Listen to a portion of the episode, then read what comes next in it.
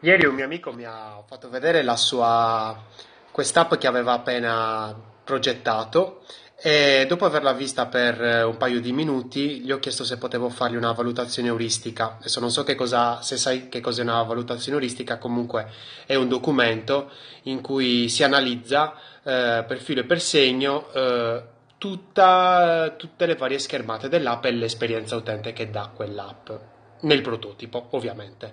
E, no, non troppo ovviamente, però meglio, è meglio specificarlo.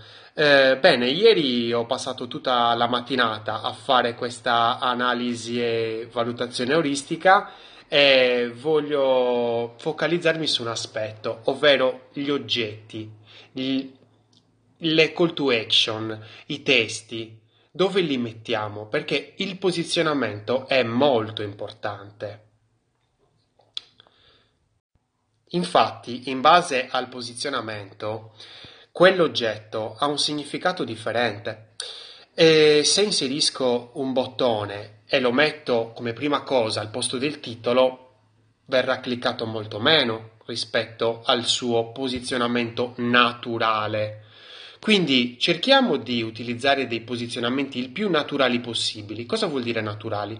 Che eh, rispecchiano, che seguono un pattern già consolidato nel nostro cervello.